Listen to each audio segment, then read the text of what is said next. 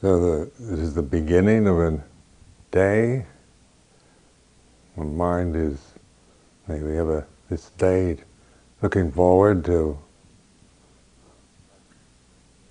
practicing meditation here at Spirit Rock, coming together in this meditation hall, um, paying respect to the Buddha Dhamma Sangha in this formal way. The initial offering is of candles, incense, and flowers. This is a traditional offering to a Buddhist shrine. Offering candles uh, representing uh, wisdom, light. Uh, incense is a symbol for samadhi, concentration, and flowers are the symbol for the sila, or morality. So the, the path, the middle way of the Buddha is based on morality, sila, samadhi, concentration, wisdom, panya. These three objects are easy to get, they're not expensive items. So even in countries where people are very poor, uh, usually they can find candles, incense, and flowers to offer to a Buddhist shrine, Buddhist temple.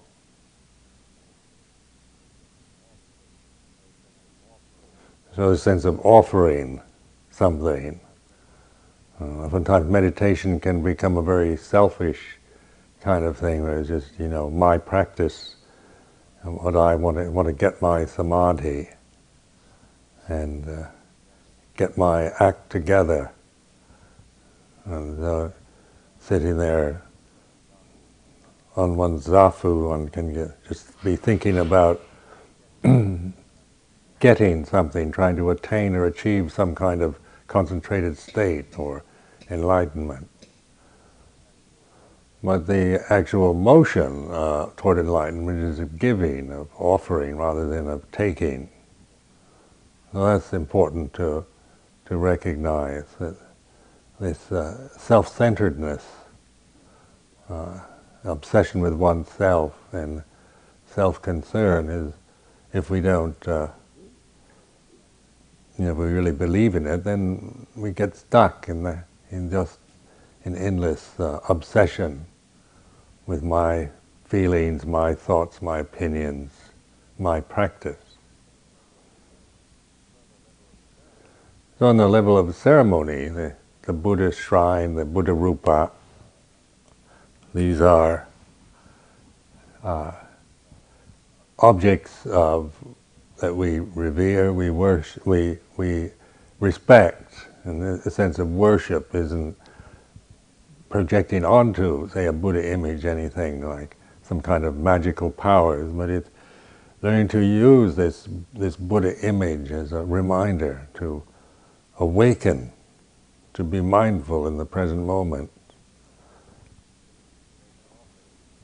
to make an offering, to to bow is an act of humility, to put your head on the floor is a sign of, you know, where arrogance is usually where you hold your head up high, your nose goes up into the air. Uh, you become very arrogant, thinking, I'm, you know, I'm not going to bow to anybody. I'm so good.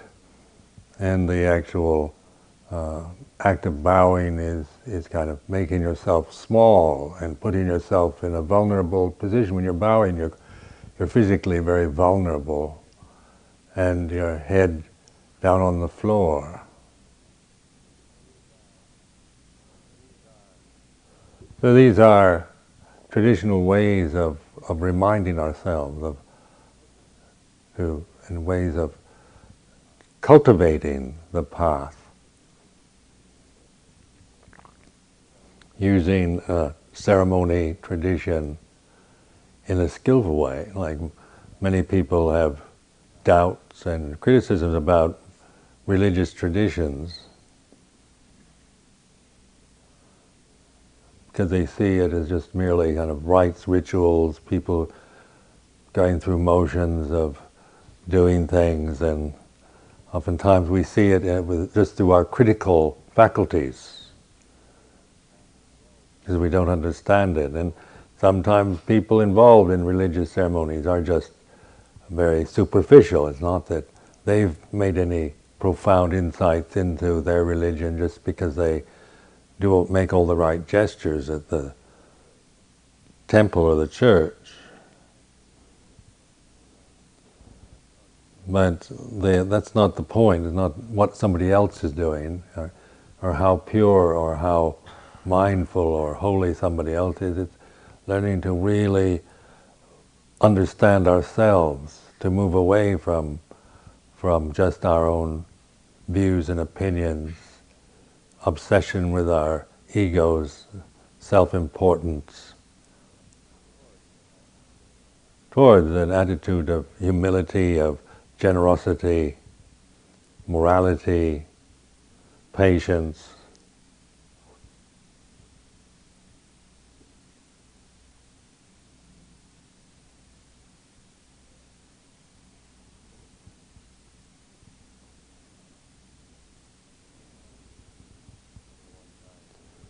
Remember one time in a monastery in England, a woman, English woman came and saw us bowing to Buddha Rupa, and she was very distressed by this. And she, the, the Old Testament gods forbidden, bow, forbidden the Jews to bow down to graven images, and uh, Buddha Rupa certainly fulfills that perspective as a graven image. And so uh, it's a kind of uh, the cultural, our own cultural background coming out of Judaism, Christianity. It, it uh, we have this this kind of cultural perception.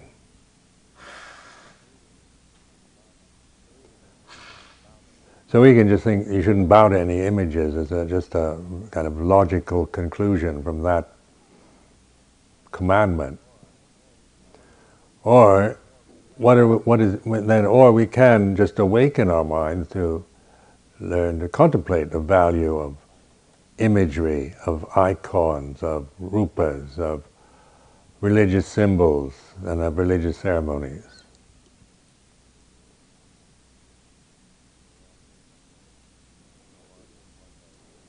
So one, one way is just doing them because we're supposed to, doing them in a perfunctory way, or refusing to do them because we've got all kinds of opinions of, against it, or learning to, to do, the, uh, go through the, or learn to develop mindfulness around the, the tradition and ceremony of a particular uh, religious tradition. So like this tradition is uh, Theravada Buddhism, the kind of Buddhism you'd find in in Thailand and Burma, Sri Lanka, Cambodia, Laos, in uh, India. You find it in Assam and in Bangladesh.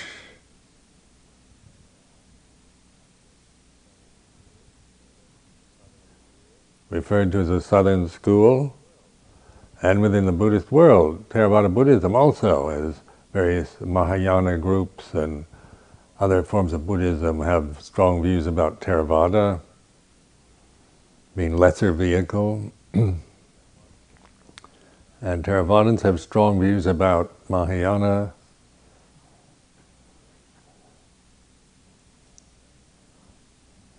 So this is, we can be attached to these views.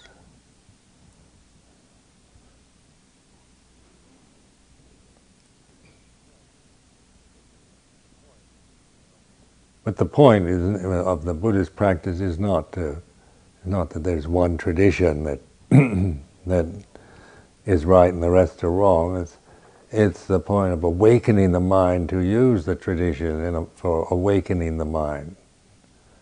how well can we use Theravada Buddhism, the tradition that, that we have, for mindfulness, for wakefulness, rather than for attachment. And that's the challenge that, that, that we have, each one of us. How skillfully can we use a tradition, or whatever tradition we're, we're attracted to? How, how to use that tradition for the awakened mind, for awareness, for enlightenment, rather than figuring out which tradition is the best.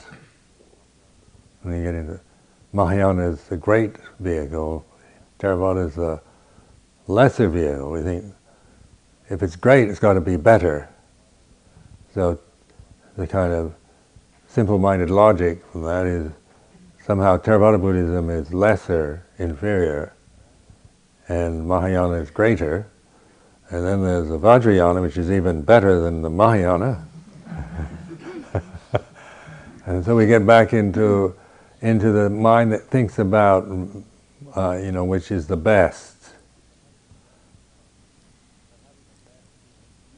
But having the best, this doesn't make isn't isn't that important. It isn't what's the best, but how awakened you are, and how to awaken to in the present moment, how to uh, reflect, to recognize, to contemplate experience,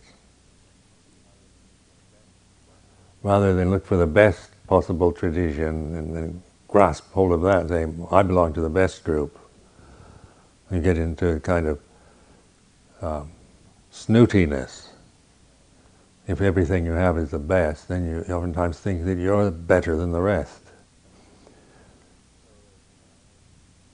So that in, in our own tradition,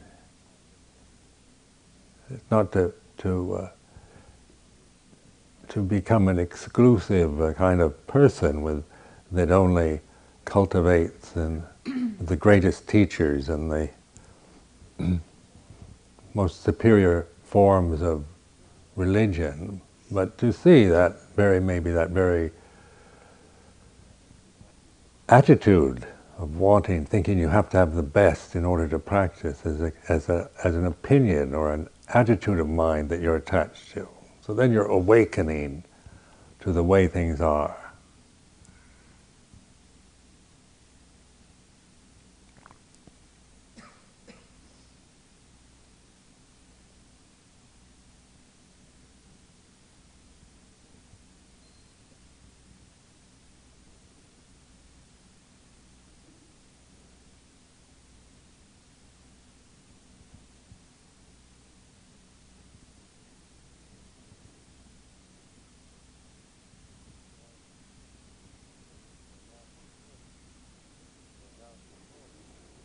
So now at this moment, uh, how to just look at the, look at the mind. What, how do you feel right now? Just try to observe the, the quality of mind or the mood that you're experiencing. It's like you're looking inward. What, how do you feel at this present moment? So you're in a state of observing, not judging. It doesn't matter how you feel, just What, what is it you're feeling right now?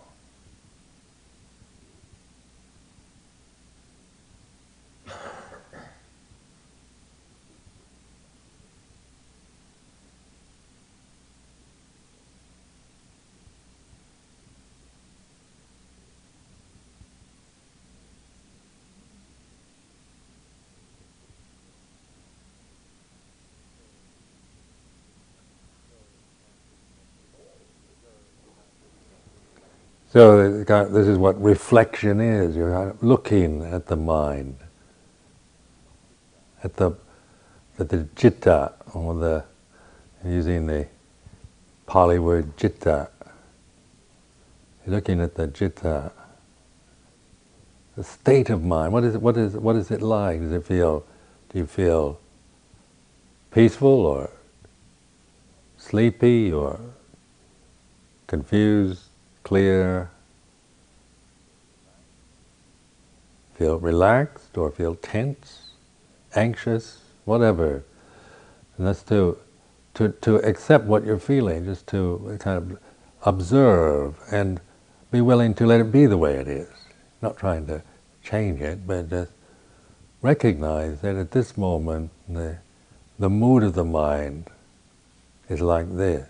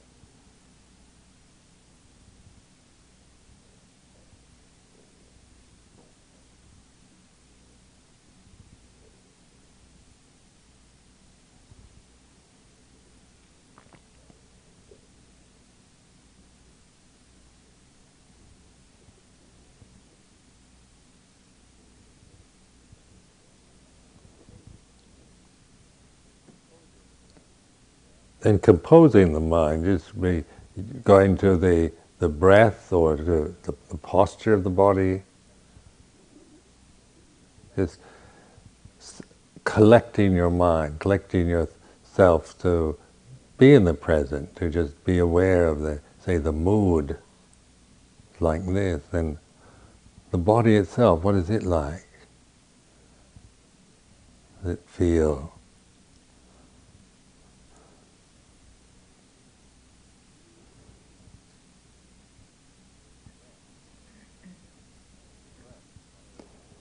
And then the breath, mindfulness of the breath.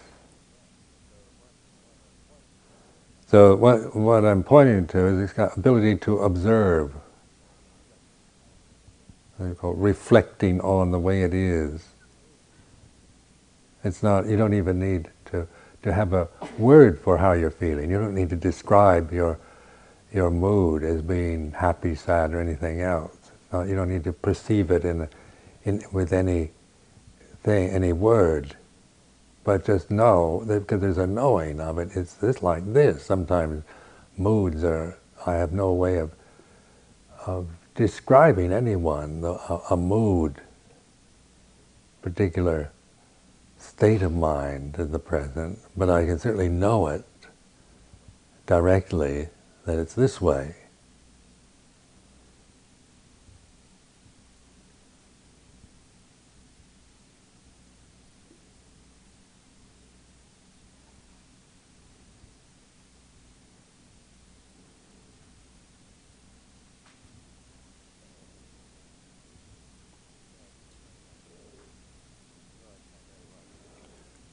So I can say right now that the, if I want to use a word, I say right now the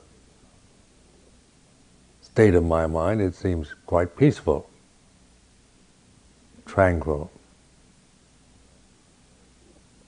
And so I'm using words now to describe. And the words can kind of point to a, a general quality. A, Perceptions are very limited, aren't they?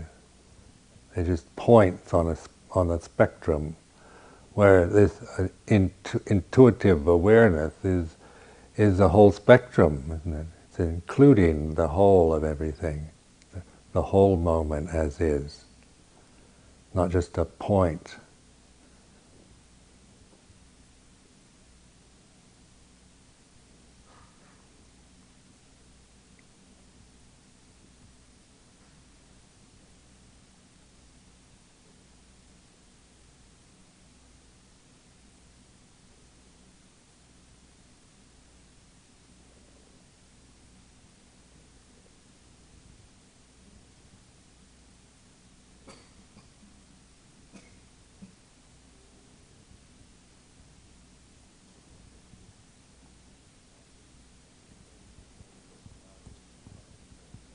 So now just concentrate your your mind on the breath, and is to uh, use a, a focus it on, say on the on the breath, the inhalation, exhalation, practicing this uh, anapanasati, mindfulness of the breath, being with the, the breath, relaxing with the breath as it inhales and exhales. Beginning of the inhalation to the end of the inhalation, the beginning of the exhalation to the end of the exhalation. The mind wanders off, then as soon as you realize you're off somewhere else, then go right back to the breath. Say for the next ten minutes, just practice with this, just concentrating your attention on the movement of your breath. Say as you experience it at the, at the uh, nostrils.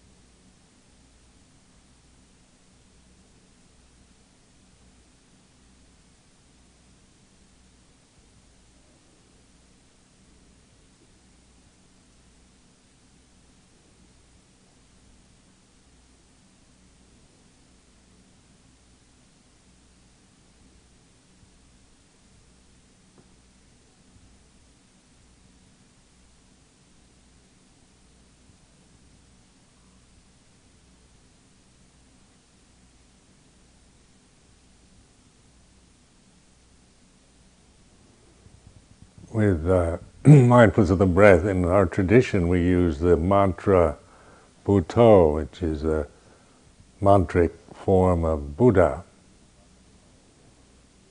So mantra is uh, is also quite useful to concentrate your mind with a with a mantra, because mantra meditation is uh, you're stopping the wandering mind, thinking one thought connecting to another uh, in associated thoughts, but uh, you're using one word, two-syllable word, over and over again.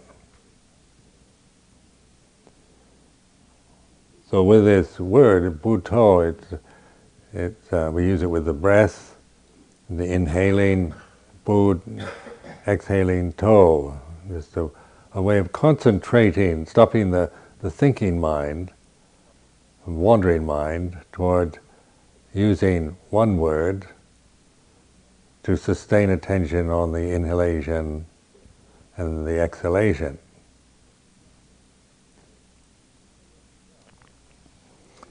The word itself also points to this awakenness, and the, the Buddha, the Buddho is the awakened state of mind, the knowing state. And the, the Buddha is uh, knows things directly. It's not knowing about something. It's not like having a, a P H D where you you know all about many complicated things from having studied and and. Uh, acquired knowledge from someone else or from books. But it's direct knowing, it's this intuitive knowing. So the, the Buddha, the Buddha is, the, is this awakened state, it's an attentive state in the present.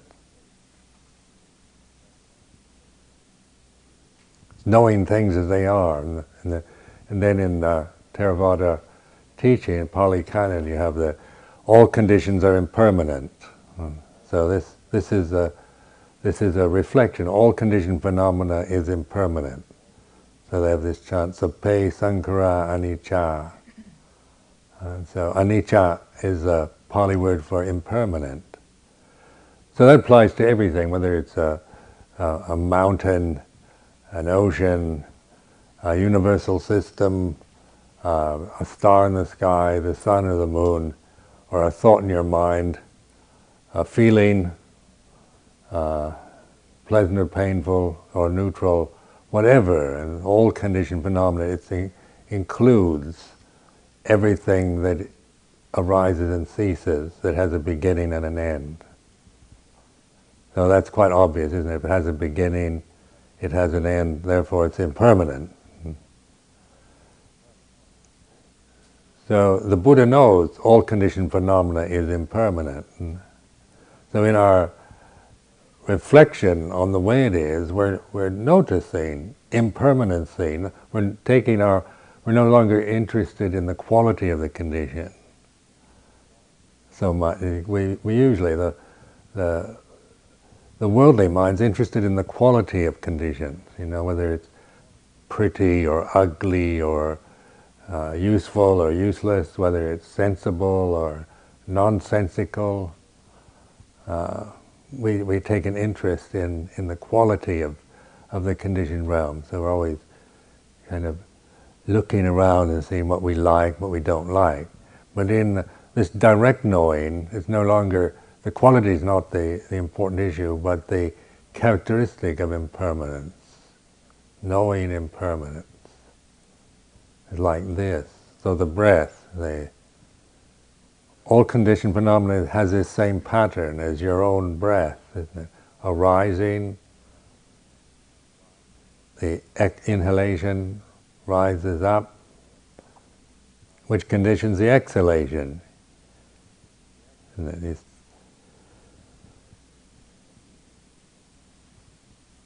so inhalation is has has a span. You don't in, inhale permanently.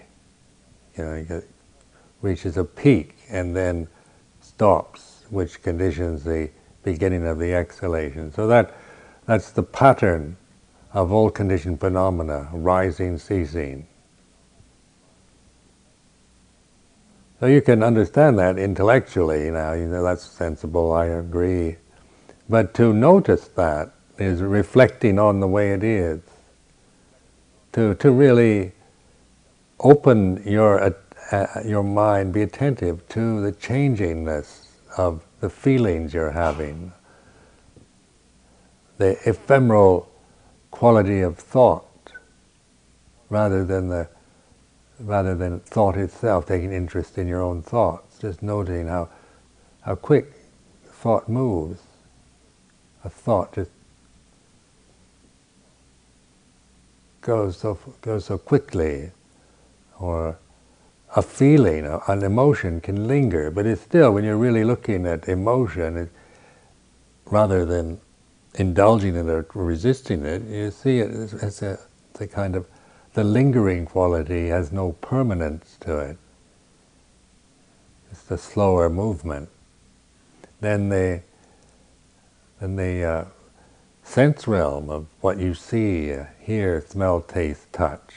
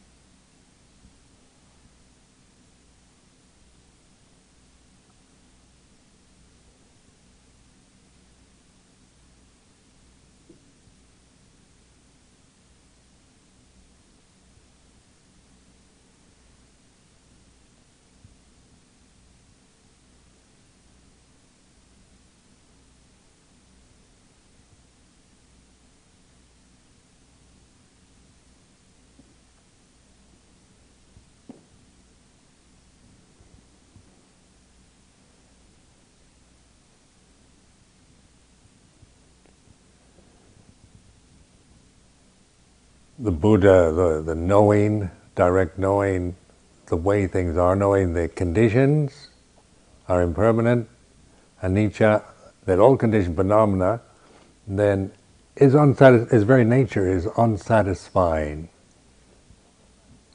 It, it, most you can expect from conditioned experiences some momentary gratification. That's about the best it offers. You have momentary gratification through the sense realms, but as a, as satisfaction, real sense of satisfaction, it, its nature is is unsatisfactory. So we we don't demand satisfaction from the conditioned realm. Once you fully appreciate that, you want the conditioned realm to satisfy you and complete you and fulfill you and enlighten you is is asking the impossible, because conditioned realm is, is, is very nature is unsatisfactory, and that's what, the way it's supposed to be, not supposed to be satisfying. And anatta, or non-self, where the ignorant mind identifies with conditioned phenomena as self all the time. This is me, I'm like this, this is my body, my feelings, my opinions, my things, my life, and the whole sense of self, uh, identity to the conditioned realm uh, binds us, you know, in a way to, to this unsatisfactoriness. So we end up suffering from it. So anatta means seeing that, that we're not anything, we're not a thing, a condition, a body. We're not a, a personality, a man or a woman or any condition. That this is that all these conditions are not self, are anatta. So when we contemplate conditioned phenomena, we're contemplating these three characteristics common to all conditioned phenomena, anicca, dukkha, anatta. impermanency, unsatisfactoriness, and non-self.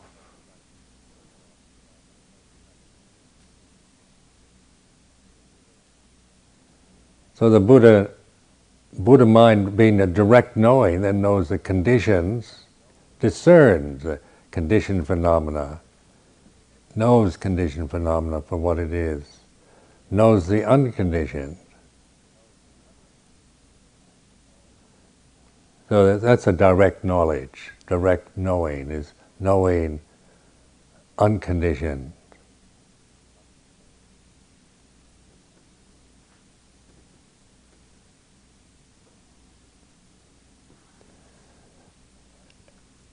So the unconditioned is is something, isn't it? You know, you, you can only, it's a negation of the condition. You say conditioned, unconditioned. So in, in terms of, of a word, you negate the conditions. They are unconditioned. Trying to, try to imagine the unconditioned.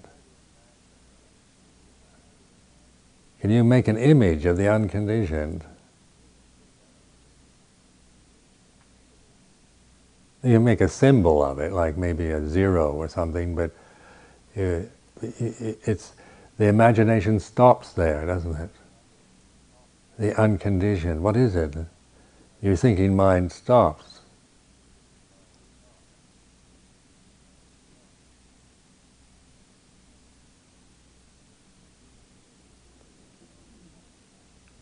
A non-plussing of the thinking mind.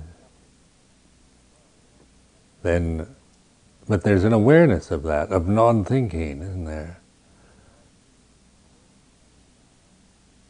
Of that gap, that where the thinking ceases, reaches a dead end, and there's this kind of doubt or empty space.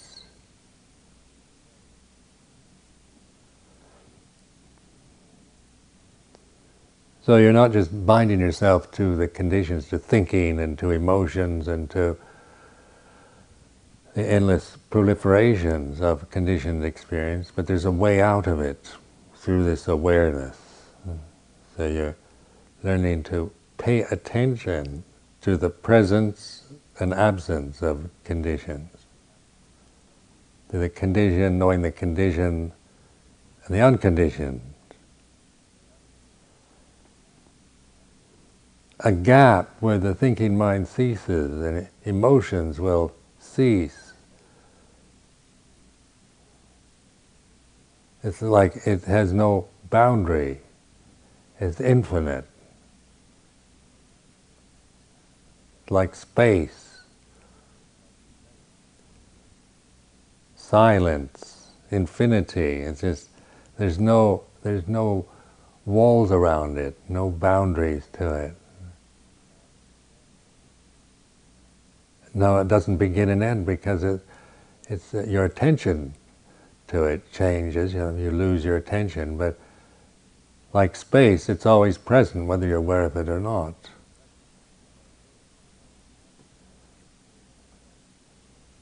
So you're learning to to kind of rest in this state of pure attention, where you can discern, see clearly the way it is, the conditions. Rising, ceasing, the unconditioned, ever-present, the background, the that which embraces the conditions. So this is like in Buddha, the Buddha is the knowing of this, the ability to take refuge in Buddha. Bhutto is human capability that we all share to be to to pay to awaken, to pay attention, to discern, to know the truth of the way it is, to know the Dhamma.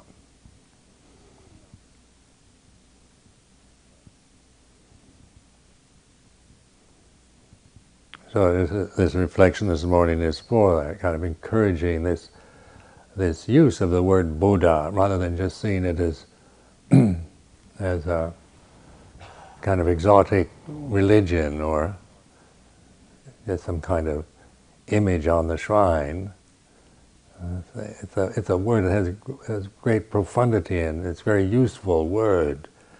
And as a refuge, it really, you begin to really trust in it, not in some kind of Buddha power you imagine, some kind of external Buddhas that are out there hanging in the air that you can't see but you believe in. It's not that. It's much more real than, than anything you imagine. It's a very direct, very powerful ability each one of us is capable of using, of awakened awareness in the present.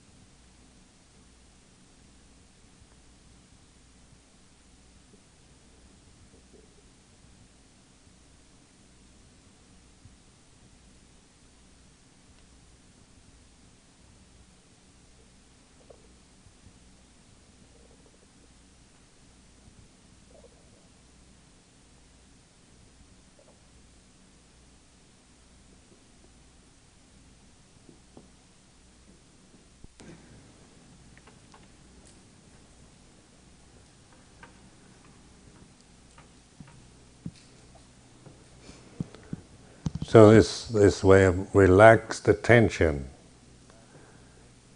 it's like, like learning to find a balance between too much effort where you, you're willfully forcing your attention onto the breath or onto the body, which is a kind of effort you can't sustain. It's, too, it's just too, too much effort, it's too willful, and therefore you can't sustain it. So of course your mind wanders all the time.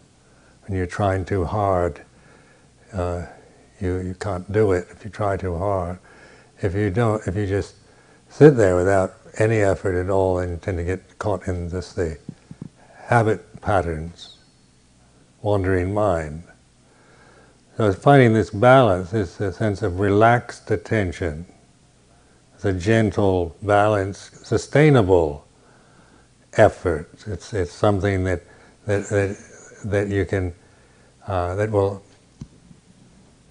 be useful to you, uh, and you can keep in, as a as a point of balance for reflection.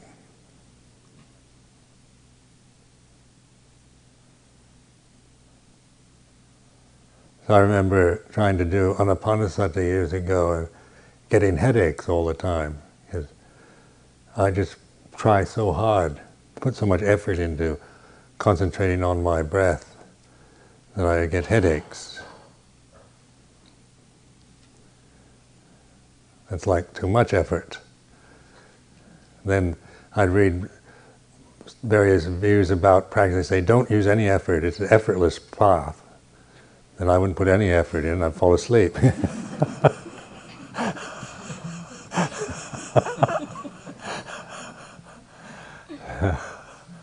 What to do. And then the em emphasis on right effort. Uh, and so, then that, that is, finding this is like learning to walk, isn't it?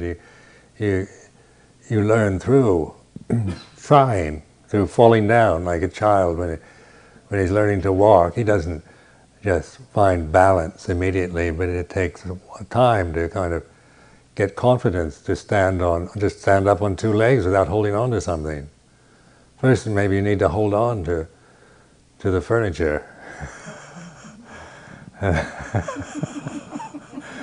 that helps to give you strength, you know, gives you your limbs strength as you pull yourself up eventually began to, as a child, naturally, you know, the child naturally finds a, the balance point where he can, he or she can walk without holding on to anything. Same with this, this kind of effort. You're going to fall down all the time, but through, you know, if a child, if a child learning to walk gets discouraged, oh, if I keep falling down, I'm not even going to try anymore.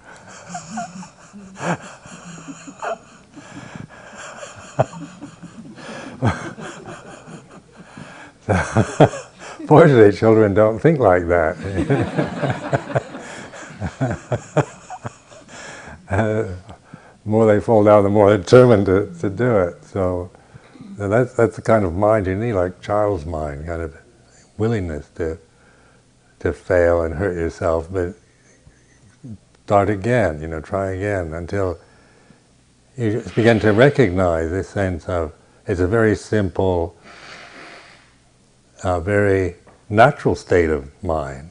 It's not like a, a refined state of consciousness that depends on a lot of supporting conditions to maintain it.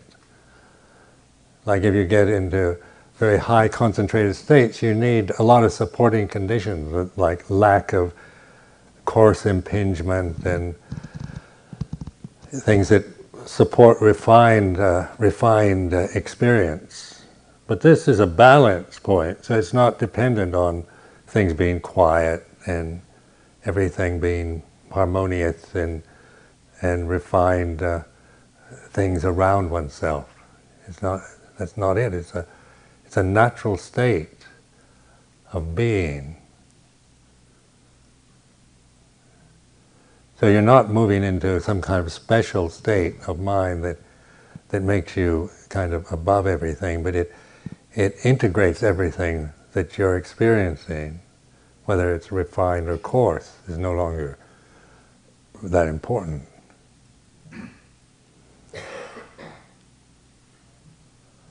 So now just contemplate the, the posture, just learn to just kind of embrace your body with your mind, just get a feeling for, for just feeling the, the sense of your body sitting as a, as a, as an object in your mind.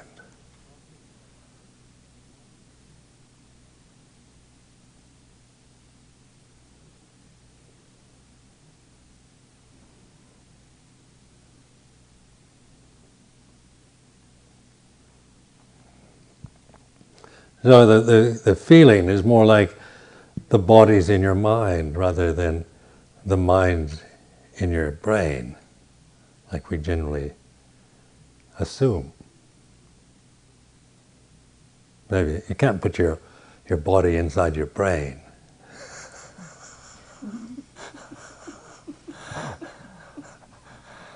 But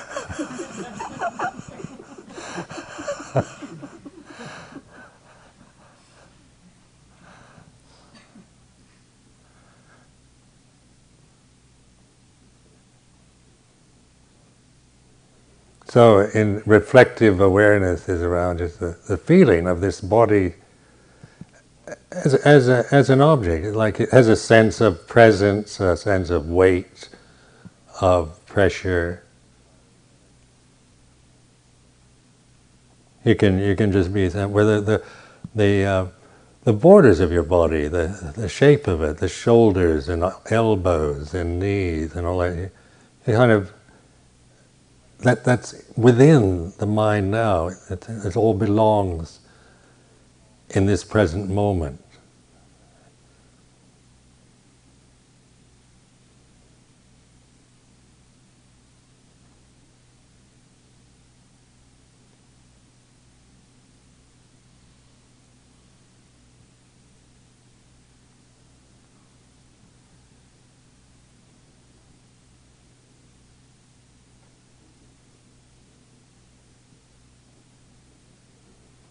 And then go to the breath and, and just concentrate on just that sensation of breathing.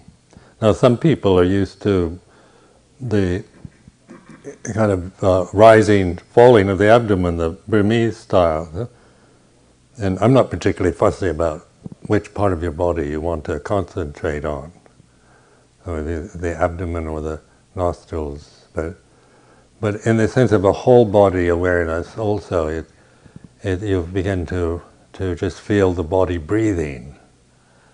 Uh, you don't have to just focus on one point. But to make it easy in the beginning, then on one point, such as the nostrils, just relaxing with that sense of breathing in, breathing out. See if you if you're interested in using the mantra puto as a way of of concentrating your attention on the inhalation pud and exhalation to.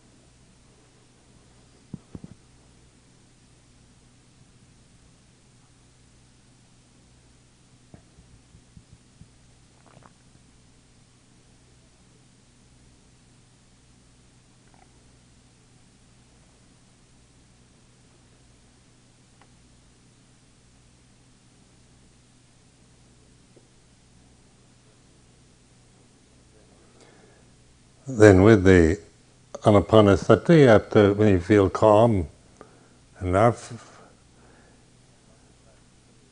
another practice is uh, that I encourage is this uh, body sweeping, going through the sensations of the of the body, so that you you bring attention just by thinking, say, top of the head. You'll find the top of your head suddenly appearing in consciousness, like magic. And then the top of the head, there it is. And you can feel a kind of sensation, tingling or throbbing, or even if there isn't anything noticeable, it's just uh, being aware of that place of your, that part of your body. So just moving from the, the head through the through the face and the around the sensor, the eyes, the ears, the nose, the mouth, lips, the jaw, inside the mouth, the tongue.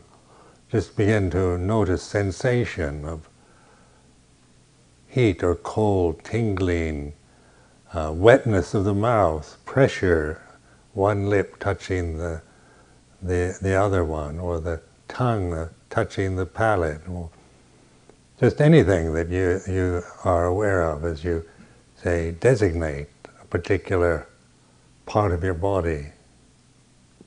And just the aim to notice the sensation or lack of sensation. Just sweeping down through the shoulders, arms and hands, trunk of the body, down through the legs, to the feet, and back up again.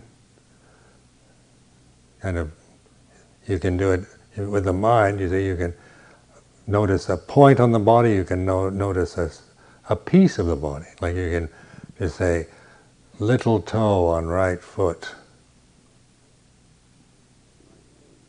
Or you can say right foot, or right leg.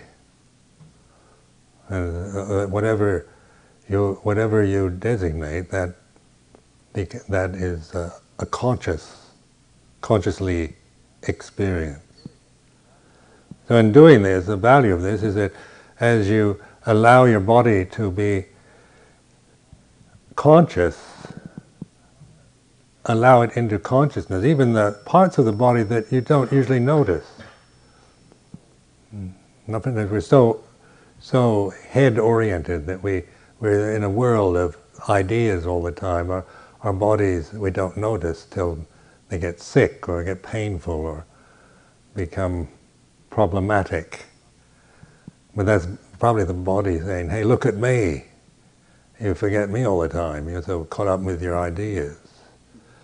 So this is a, you know, like a metta practice of just spreading metta through your body by totally accepting the body and all its parts, its organs, its whatever it is, with, with this attitude of just uh, loving kindness, non-critical mind,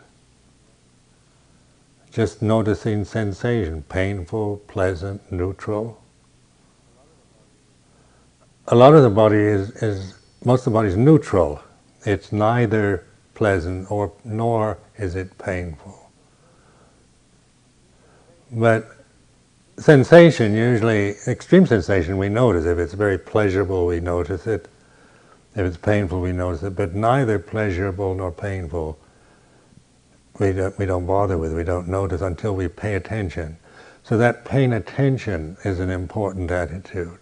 And it's an awakened state. You're, you're noticing something that isn't demanding attention, such as the, the pressure of your clothes on your body. Say if they're not, it's neither, you can say the, the way your clothes, your shirt touches your skin is pleasurable or painful. But once you, once you notice it, you realize there is sensation there, it's neutral sensation.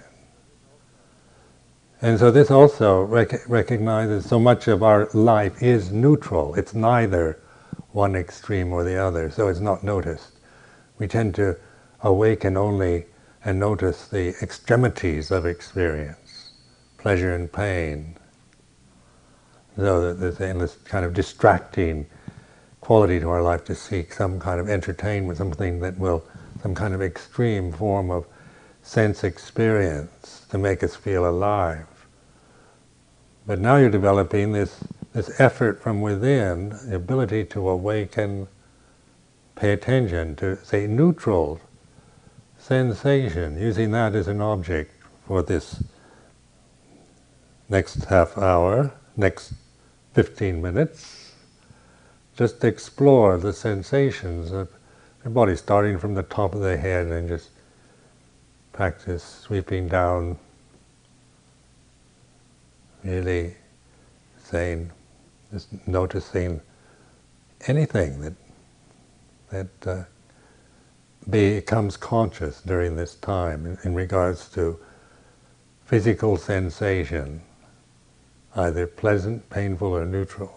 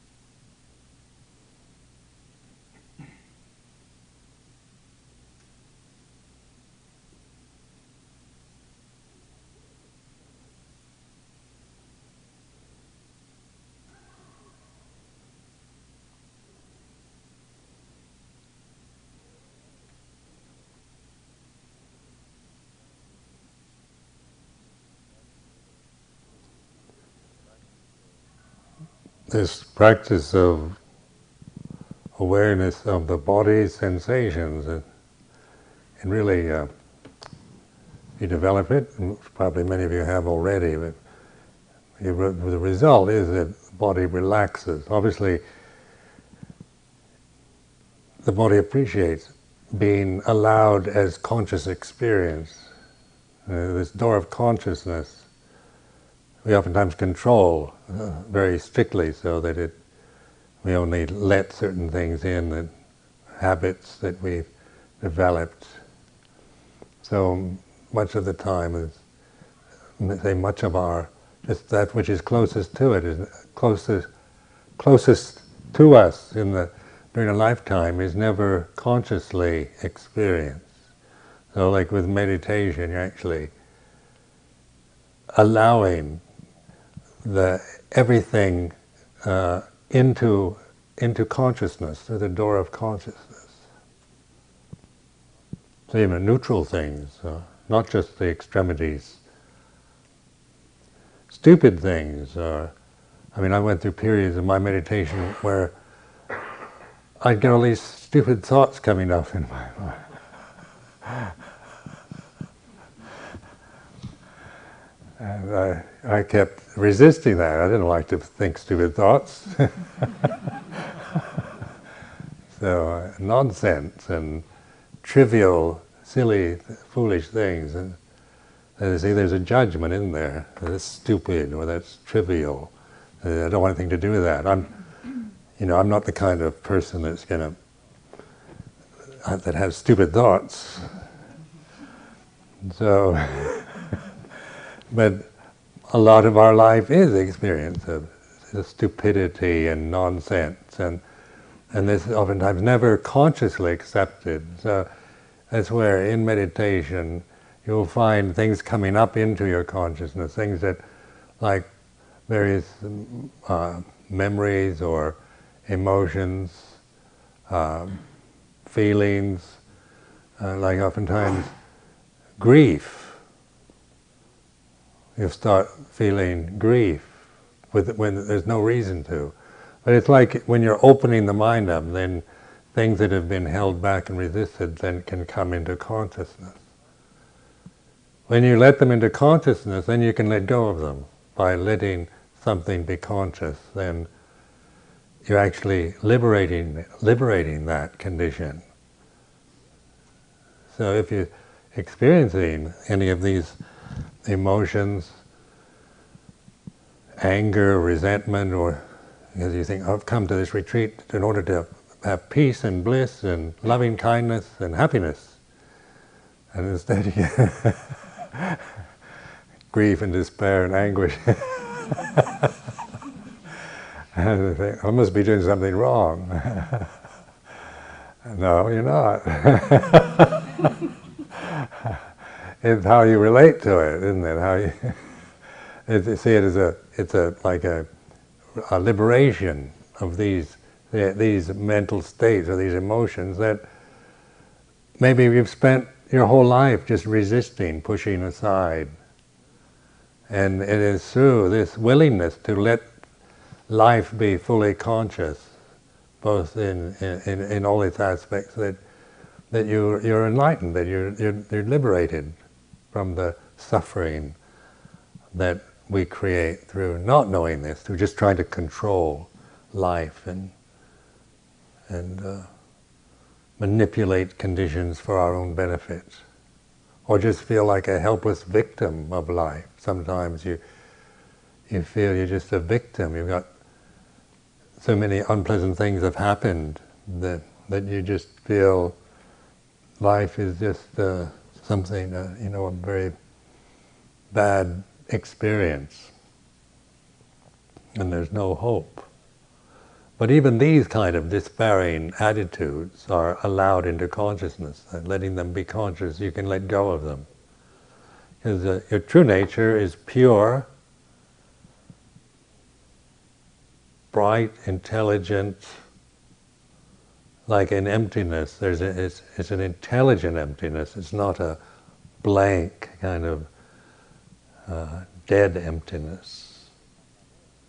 like when we experience anatta, no self. It's it's an intelligent state. It's universally intelligent. It's not a it's not a, a dead state of of uh, a blank vacuum, like it might sound when you talk about emptiness. Or we think if if I let go of myself, if I let go of my personality and myself, there'll be nothing left. I'll be just a like a zombie or something. There's a great fear of if we let go of ourselves, then what's left is is just nothing at all, and it sounds depressing. But when you let go of yourself, what what remains is purity. Your true nature is pure. That that you never lose, but you forget. So so you're beginning to get in touch with that again, get to, to recognize the natural purity of being. And this is through consciously experiencing life with wisdom, using wisdom with consciousness.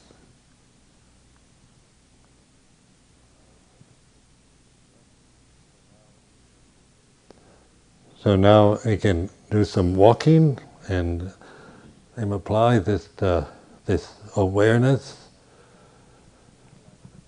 uh, around the simple act of standing and walking, learning to stand in this in this way of embracing the body, standing straight but relaxed, not stiff, not kind of forcing the body into a rigid.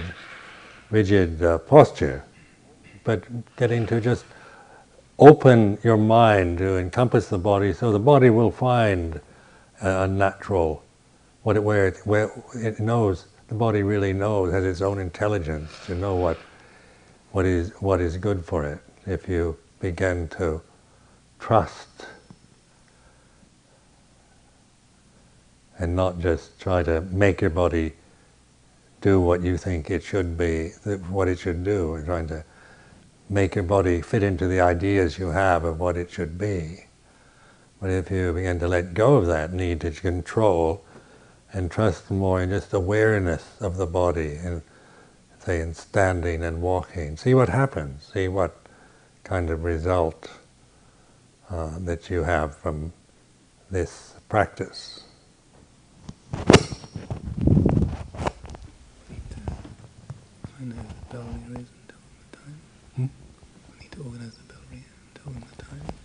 The bell ringer, yes. Uh, bell ringer? That's Susan the bell ringer, yes. Uh, they ring the bell at about ten past,